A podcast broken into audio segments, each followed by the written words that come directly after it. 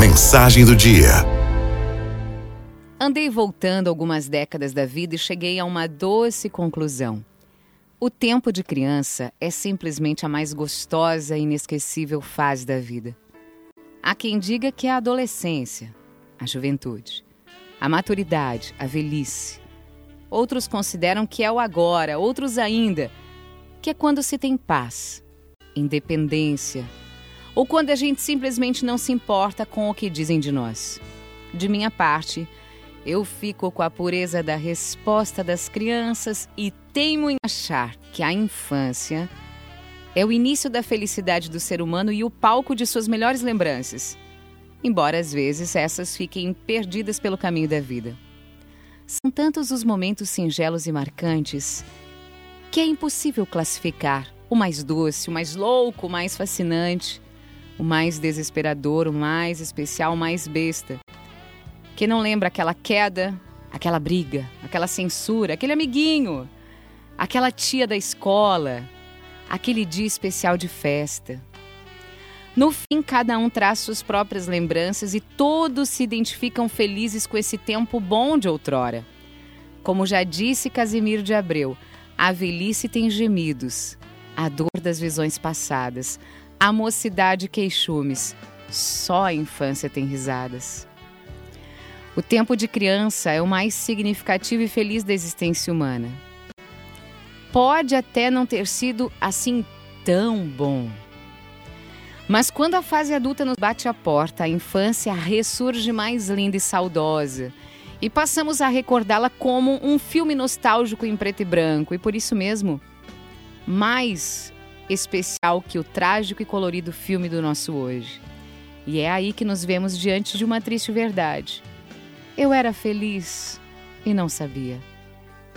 O fato é que na infância nossas preocupações eram outras, bem singelas, imediatistas, como o medo de apanhar por ter quebrado uma xícara, o anseio de ter o brinquedo dos sonhos, a vontade de comer todos os sorvetes do mundo o pavor de vacinas, a alegria de vestir logo a roupinha nova, a sensação da descoberta de que existe pé de arroz e não existe pé de carne, entre outras coisitas que para um adulto significa apenas bobagem.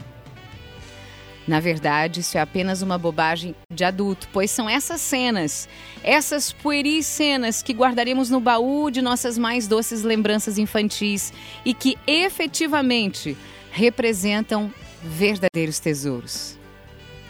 Há quem diga que recordar o passado é sofrer duas vezes, mas isso não se aplica aos tempos de criança.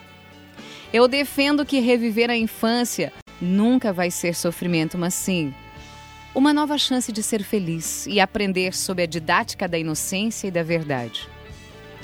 Talvez não seja eu a pessoa mais indicada para falar de infância. Mas diga, quem a teve plenamente? Fez tudo o que queria. Ignorou as limitações dos pais e da vida. Quem também nunca correu, tombou, caiu, chorou, levantou e seguiu sorrindo para a próxima brincadeira. Quem nunca se aglomerou no terreno do vizinho para brincar de roda, de anel de guerra, de desfile, de contar carros, de pega-pega, de esconde-esconde, de contar histórias?